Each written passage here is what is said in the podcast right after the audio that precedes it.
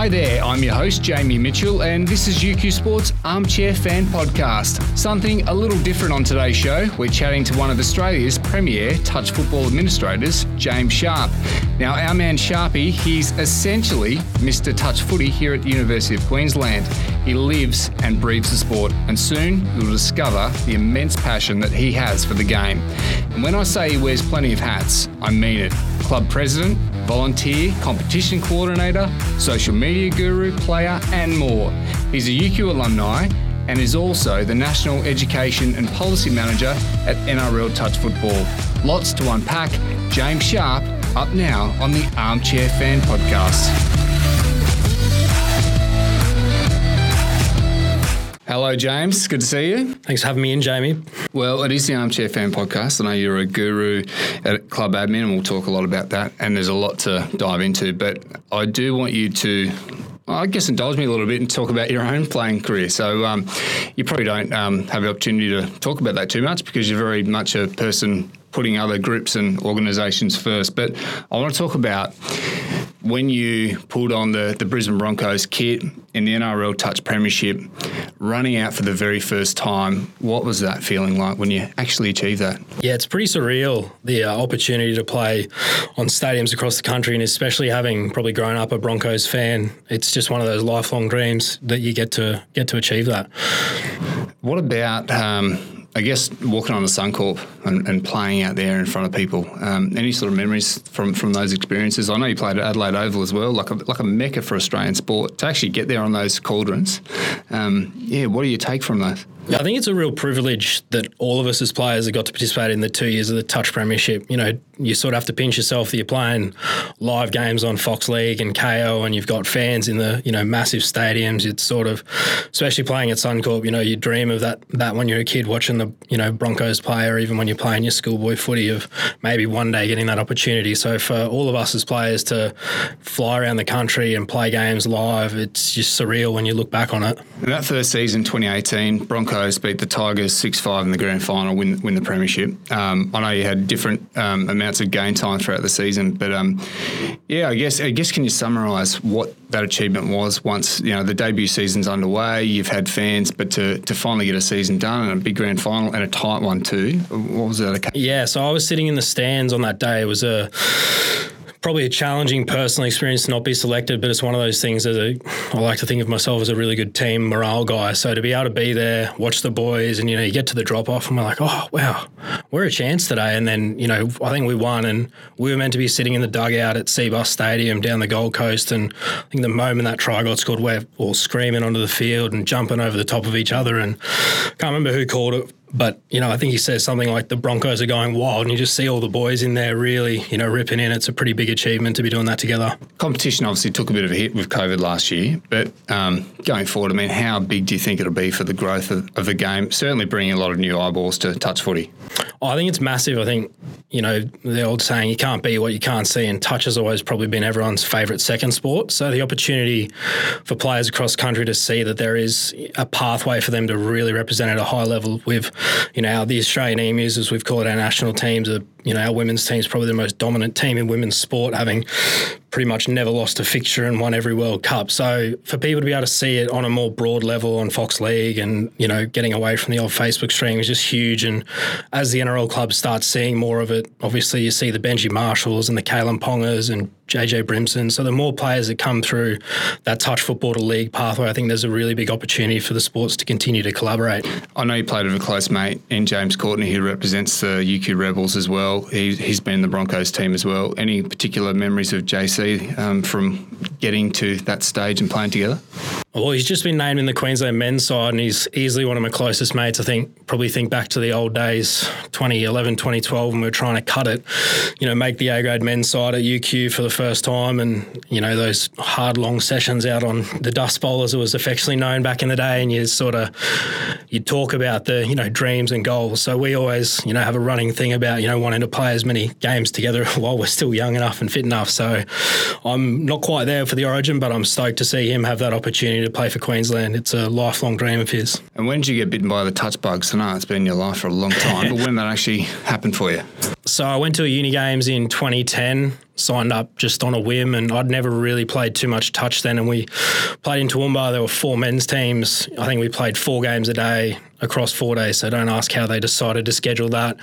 I watched the final, and there were just a few really high quality players. And I was like, wow, like touch, this is sort of a serious sport, not that social thing. So it wasn't really on your radar as a pastime sport? No, I was a tennis player when I was at school. So I went to Brisbane State High, played three years of first tennis, and was sort of a jack of all trades in other sports, sort of a athletics captain, cross country captain, and that sort of stuff. And then you know, just fell in love with the team atmosphere of, of touch and joined UQ that year in 2010. And I've really never looked back. You have been here a long time. How many uni games matches did you play for UQ? I think I notched up 100 in I would have been 2016 or 27. I think you filmed that actually. So I've been. That's right. I was there for it. Been around the traps, and uh, you know, it's probably the the atmosphere and competition element of it's definitely changed in that time. And we've been really blessed to have a high quality mixed team go away and win the last few. So hopefully they get a chance at the end of this year. I should mention while you were at UQ, you studied a Bachelor of Health and Sport. Um, sorry, Health, Sport and Physical Education. Uh, so you, you, get into the UQ uh, Touch Football Club 2010 through Uni Games pathway. But then I guess it starts to spiral for you. So obviously a lot of competition and playing. But then you sort of start to move towards the off-field stuff. So where, at what point does that happen, and, and how did you get involved in that side of things? Uh, I started doing the uni games admin job because Lothy just didn't want to do it in 2011. So I sort of got it thrust upon me. And then year on year, I was working at Brisbane Boys Grammar in a sort of teaching associate and sport admin role and enjoyed it. Um, and then I think, like anyone, you sort of sit there and go, I don't like the direction that maybe the club's going in at the moment. And rather than being one of the people that says, sits on the outside and points the finger, I decided to sort of jump in, dive head first. And I think my first year on the exec was 2015 and then became president in 2017 and sort of have, have run with the ball since then. We'll dive into the club and the wonderful achievements you've had over the years and some really exciting programs in just a minute. Uh, I do just want to sort of reference the success you have had in this role. Um, and you aren't modest in these, these, types of things, but in 2018 you were uh, voted UQ Club Administrator of the Year, and in recent days you've also received that award for 2021. So congratulations on that. What makes a good administrator in club sport? Oh, that's a great great question. I think probably one of the most important things in any community sport is having respect for the past. I think a lot of sports could could do well to recognise the people, be it players or administrators or coaches who've given back to the club. And I think as sport gets bigger and bigger, sometimes we lose sight of, of those things. And for me, I've always tried to stay grounded and respect the fact that for our club at least, and even for Touch Football Australia, there are people that years and years ago weren't able to get paid. So my job now is I'm fortunate to be a full time role at TFA, but in the past I would have been a volunteer and even at Rebels, you know, we had people found the club in 1984 that it's easy to run the club when you've got the blueprint. It's a lot harder to make those decisions to just start it from scratch. James, before we talk a bit more about your role with NRL touch football, let's talk a bit more about the Rebels and the size of the club and the programs and the amount of people you have. It's a very multi multi layered. I mean, how many players and teams are we talking about? Uh, at a representative level, the UQ Rebels, we've we had 13 teams in the Metro Cup last year, so that varied from Premier men's and women's right the way down to Division Three men's and women's, and we also have had the all ability side the last two years, which is just a different, I suppose, layer and complexity to the overall club. Well, we'll talk about that in a minute because it's a fascinating program. So you've you've taken on a high role with the club's exec. You become president, and then somewhere along the way, you're studying at UQ. Then you um, get a job in Sydney, working for NRL Touch Football as the National Education and Policy Manager. So you're juggling so many balls here. Can you talk through running a, a sports club in Brisbane from Sydney while also doing, you know, one of the most important jobs in the game and talking about policies and all those types of things? How did you do it?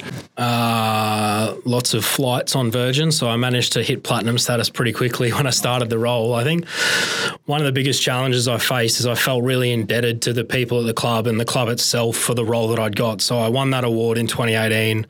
Within a month, a job came up with Touch Football Australia, you know, national education policy. And I was like, oh, that's that's me. This is me to a T.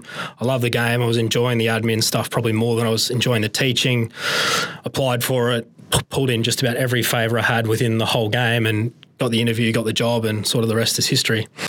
Um, and you mentioned there that you spent a lot of time, you know, acknowledging the history of the club. Um, a lot of Australian Queensland representatives have come, come through, but also it seems in recent times you've got a lot of them actively contributing by way of playing, but also coaching. Can you talk about that layer of representation amongst the club? Some big people involved. Yeah, we've been really, really blessed. So Renee Murphy is probably, I, I think of her as the best female coach in, you know, at least Australian sport, if not world sport. She's been at our club for over 30 years now.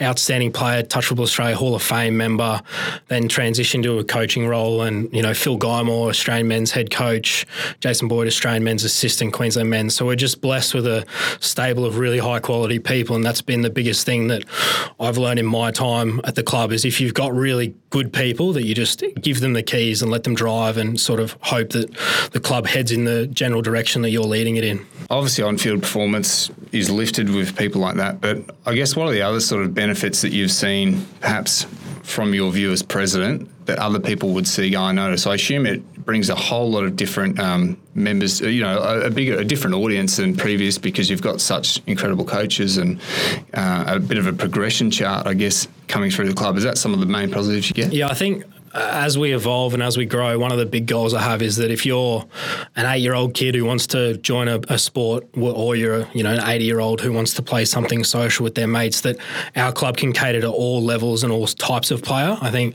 touch you know has the power to be that for everyone's lives and give you a sense of belonging within a, a community, or as one of our sort of key values says, family. You know, once you're in, you belong. Doesn't matter whether you're the best player in the world like Justin Cridland or whether you're a social player like James Sharp in 2010. It will will accept you for who you are and go from there.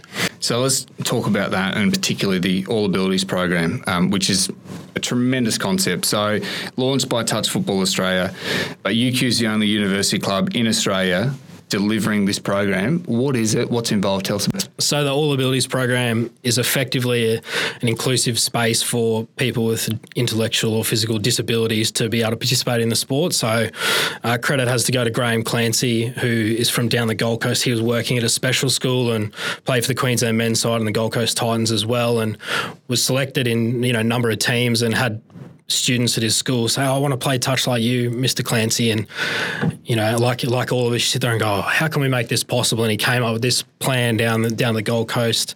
And it's sort of slowly but surely been moved out and rolled out through the country through a Sport Aus grant. So, how do the games and the, the program vary? So, is it mixed gender, mixed ages? And f- from what I understand, researching too, there might be particular participants that may need um, on field assistance. So, they perhaps for like for a better term, have like a minder on the field. Is that right? Something- yeah. So I suppose our Metro Cup side are, are probably far more mainstream athletes with with less physical um, impairments, and then obviously the All Abilities program is sort of a very entry level first exposure to it. And my experience with it, especially like at State Cup last year, we had a tent with I think it was eight or nine teams total from the club, and some of the All Abilities players, rather than hang out in the All Abilities tent, came and hung out with us, and you just sort of see the joy on their faces, and you get reminded of you know what sport is actually all about because we'd lost the game. We're sort of sitting there, a few of the boys heads down, a bit figuring out what we needed to change leading into the final game of the day. And you have some of those athletes sitting there wanting to high five you and talk to you, and you just remember that you know to to be able to participate in the sport at, at your choice, you've got the ability to be part of something. How's that program grown? Just not in our club here at UQ, but also around the country. What sort of growth? Oh, yeah, so it's been it's been amazing. We've we've rolled it out, I think, in, in locations across all of Australia.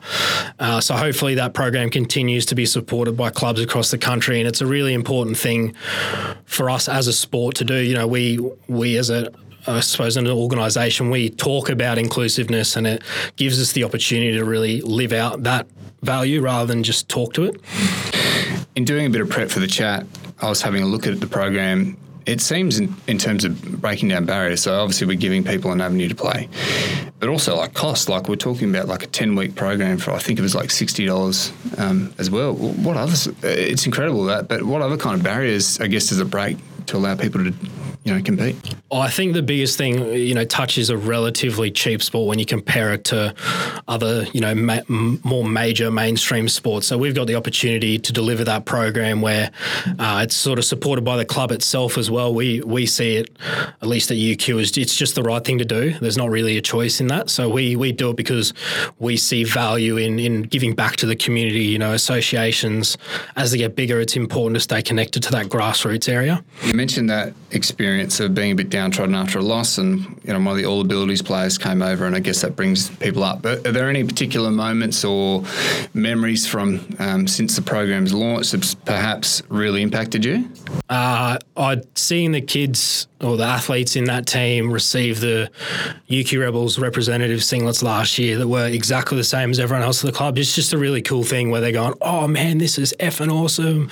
Can't believe we're part of it. And they get the opportunity to be exactly the same, recognised as just another member of the club, which I think it's really cool to see that experience for those people. It sort of keeps you going in those in those moments. I've also seen a lot of club members, um, you know, volunteer their time of training as well. Is that that seemed to be one of the major um, elements of the program where a lot of people will get involved um, yes. without being asked, perhaps. Yeah, so our Metro Cup program and even at State Cup, we had sort of a number of celebrity guest appearances, I suppose you'd call them. So a number of players jump in and play a game here or there when time permits, and it's just a good chance for the players at our club to also remember that you know it's all it's all about being equal at the club, and that's sort of what we've been built on since we were founded. We've always supported those who support us, and it's we're really blessed to have a connected community. You talked there about playing kit and presenting it to the all abilities players. I've noticed in the club. Um, Indigenous artworks really become part of the playing uniform. And it, as I understand it, um, the only touch football club in Queensland to incorporate Indigenous artwork in their uniforms. But talk about that push to, um, you know, get gain some deeper roots with our, uh, you know, Indigenous um, people, you know, players in the club as well. Yes, I mean, I can only speak from this from my own personal experience. I'm not, I'm not Indigenous. Uh, but I do have friends that are. And I think one of the biggest things I've always noticed is, you know, these major sport leagues will do a one off Indigenous round and it's a big celebration of culture, which is awesome. But then for the other 22 rounds, it's just back to normal. So for us, touch football, unfortunately, we don't have the, the big money coming in to buy, buy different sets of kits. So I viewed it during COVID, I had a bit more spare time on my hands and I sort of viewed it that it was a great opportunity to integrate it. And, you know, true reconciliation is all of us walking side by side. So for us to incorporate that as just part part of our overall uniform was a really big step. And we had a number of players from outside the club come up and commend us on on what we were doing. And you know, we've got an Indigenous jersey ready for NAIDOC week this week or this year, I should say, which is a full blown Indigenous artwork, which is just an incredible piece. Thanks to our friends at Tribal as well for that. That's very cool initiative. Um, something else I wanted to talk to you about: um, Mega Bowl. Does that come from um, Semi Pro? It does indeed. So the first uh, thought so. First uni games we ever went to, we were the uh, UQ Tropics and we ran the quotes non-stop throughout that. And as we started, or I started getting more involved in the admin, it was a long-standing joke that oh, if we ever run a you know dra- a drafted style competition, we got to call it the UQ Mega Bowl. Just think of the marketing, and you know we're like, oh, Jackie Moon, you know, basketball player, coach, marketing extraordinaire, and we sort of just ran with it, and it's a good opportunity to engage. So a bit of fun there tied into it, but also pretty serious competition from all accounts. Yeah, it provides a really good pathway for that social player who maybe has never played representative touch to have the opportunity to step in. So I remember when I was at UQ to play social touch, you got to find a group of mates and you got to then pay the team fee all in one go. And, you know, my mates were notorious for not paying me back for the beer they had, let alone the fees. So being an individual registration, you express interest, give us a bit of playing history, and then we sort of select captains out of our premier men's and women's teams and rotate through that, give them the opportunity to draft a team and a bit of bragging rights to see who can get the W. Let's talk about Metro Cup results, particularly last year. You had a great year despite um, COVID hitting and all those challenges. But the Metro Cup, so the premier competition in Brisbane, 13 sides, five titles, eight grand finals, and a fourth successive club championship. In terms of the club championship, uh, is that what you're most proud of, or is the titles, or is it hard to split those achievements? I think as a club, our overall goal is always to to be there or thereabouts. We're very blessed with just an incredible amount of playing and coaching talent at the club. But that's obviously the end game of the goal is to to be there or thereabouts for the club championship and the A grade and B grade, or sorry, A grade men's and women's. What's been the main, um, I guess, improvements over the last couple of years that have led to such success? I mean, it, it's been sustained now now for a number of years, which must be pleasing. Oh yeah, I think uh, the credit's got to go to the players and coaches. In 2017, when I first stepped in as president, we were really able to streamline how our pathways work from you know Premier down to Division One, Division Two, and the introduction of Division Three last year, gave us the opportunity to maintain connection with more and more people. So we've been able to split, at least on our men's side, sort of gold is the young up and comers progressing up the proverbial pathway, and then our maroon teams are more masters based. So when you're sort of done with your top end playing career, you still got a place at the club and We'll talk. Uh, I want to come back to the state cup results from last year, but I'm, I'm curious to pick your brain about progression. So, from what I understand, in the club, you've got a bit of a system where there's like a um, like a coaching director, but basically someone that really oversees progression and um, guiding players throughout competitions and helping them progress. How, how, does that sort of play out for the Rebels? Uh, so for us, we we were very lucky. Phil Guymore stepped into the role for last year, and uh, it basically came about. I viewed it that our men's and women's head coaches are amazing in, in Boydie and Renee, but they also need their own support internally. So having someone like Phil, who I mean, his playing and coaching resume speaks for itself. So to have him involved in our club program, that means our B and C and D grade coaches have someone to talk to about their own development because Renee and Boydie they have their own job on Friday night, and that's the highest pressure job our club has to offer. So being able to offer support support through the program. It's just, I suppose, for us, we're trying to stay ahead of the curve. We've been successful, but it's important not to sit back and go, pat ourselves on the back and go, oh, we've done a great job. That'll do. We're consistently trying to find ways to pursue excellence. Was it difficult to not lure, that's not the right word, but you've got Australian coaches that have um, significant time drain through their national, um, you know, job that they're doing, but they're also putting a lot back into the club football. Was it difficult to attract and keep those high level coaches, or did you find that because of their love of the club, they're ready to do it? It seems like a tough one to get. I mean, the calibre of coaches, incredible. Yeah, we've been really lucky. Like they've all sort of come through our club system, so they're very committed to, to the club itself. And I think I'm a sucker for punishment because I've ended up with handshake deals with all three of them that as long as I'm around, they'll continue coaching. So I think it's going to turn into a Mexican standoff at some point in time where we go, all right, someone's got to. Someone's got to part way. Yeah. yeah, effectively. Hey, Queensland State Cup last year, nine sides competed, first ever attendance at that competition. Um, runners up in the Premier Women's competition as well. Um, can you, for those that aren't familiar with the competition, can you give us a bit of a snapshot of what it is, but also the results? I mean, how, how was that um, seen by the club? Yeah, so we participated in 2019, that was the first time the event had come back, but we weren't, I suppose, a standalone entity. We were under the BMTA Association banner. So, through our sort of affiliation uh, with Queensland Touch and Touch Football Australia, we were able to enter as a standalone entity, and uh, that's effectively associations from all across Queensland. So, Townsville, right down to you know Palm Beach. There's clubs from all over Queensland that are participating, so it's the best of the best in the state playing against each other. And the results, so women's premier side did uh, you know runners up as well, uh, above expectations or that we expected to be. Oh look, I think they would have loved to win. They they went down by one in the Metro Cup Grand Final against Colts, so they've played four years in a row against that side in Metro Cup won three out of the four, and going into state cup, they played, I think they played eight round games or something outrageous. So the grand final was the ninth game of the carnival. It's you know nearly summer in in Queensland. It's quite warm, so it was just a, a slog. And that Caboolture team is really well coached. So me personally, I couldn't be prouder of those girls. They've time and time again shown resilience for our club in those comps. You mentioned affiliation there um, throughout the conversation, but a significant situation for the club. So now affiliated with Touch Football Australia and also Queensland Touch Football. And as I understand it, it's really led to a big increase in student participation. But how's that really benefited the club?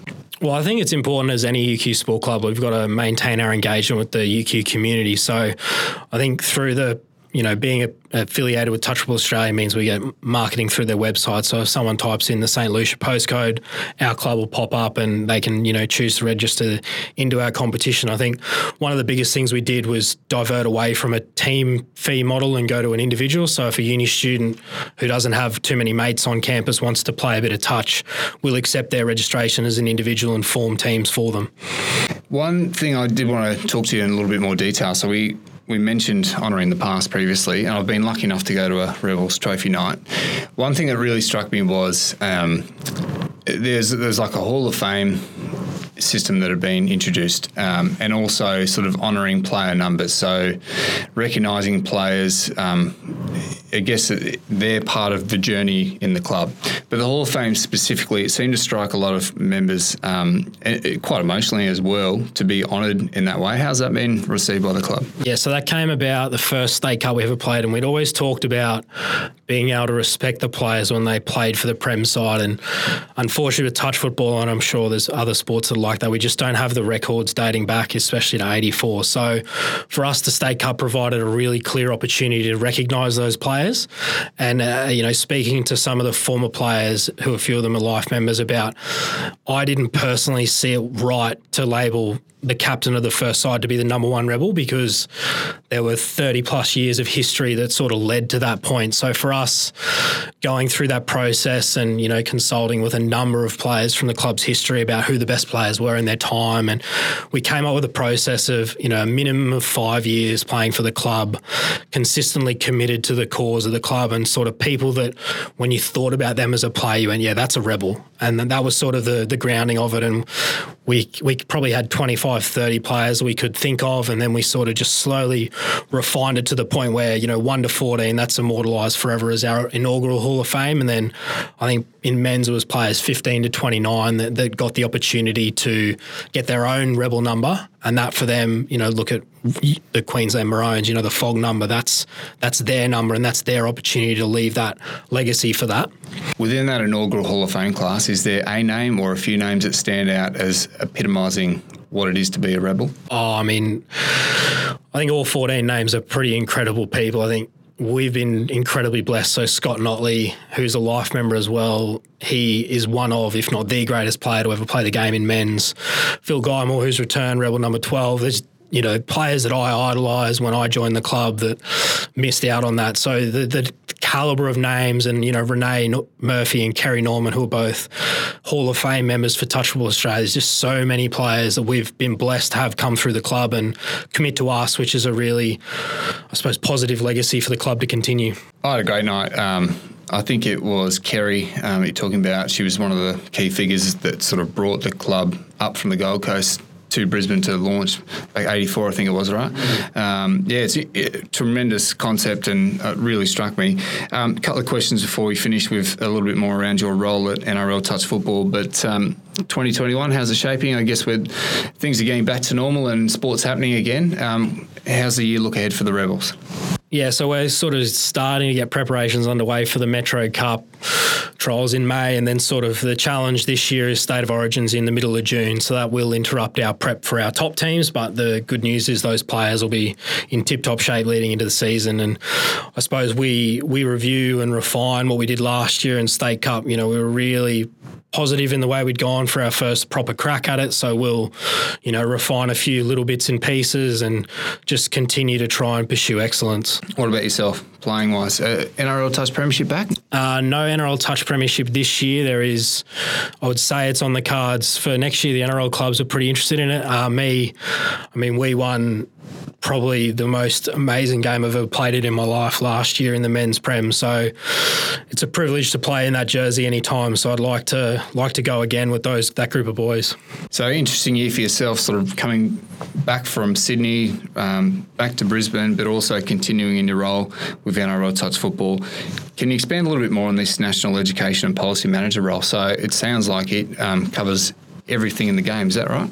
Yeah, touch football. We are we run on a a, I suppose a smaller crew than what the the bigger NSOs have. So I'm very much the jack of all trades, and I, I love my job. It's a privilege to work in a sport that you're actually connected to. So, uh, I mean, I vary from coach, referee, and referee coach education work, so designing and developing those courses to development of policy. So I work closely with Sport Integrity Australia in an integrity space and uh, was involved in the delivery of our transgender and gender diverse inclusion guidelines last year.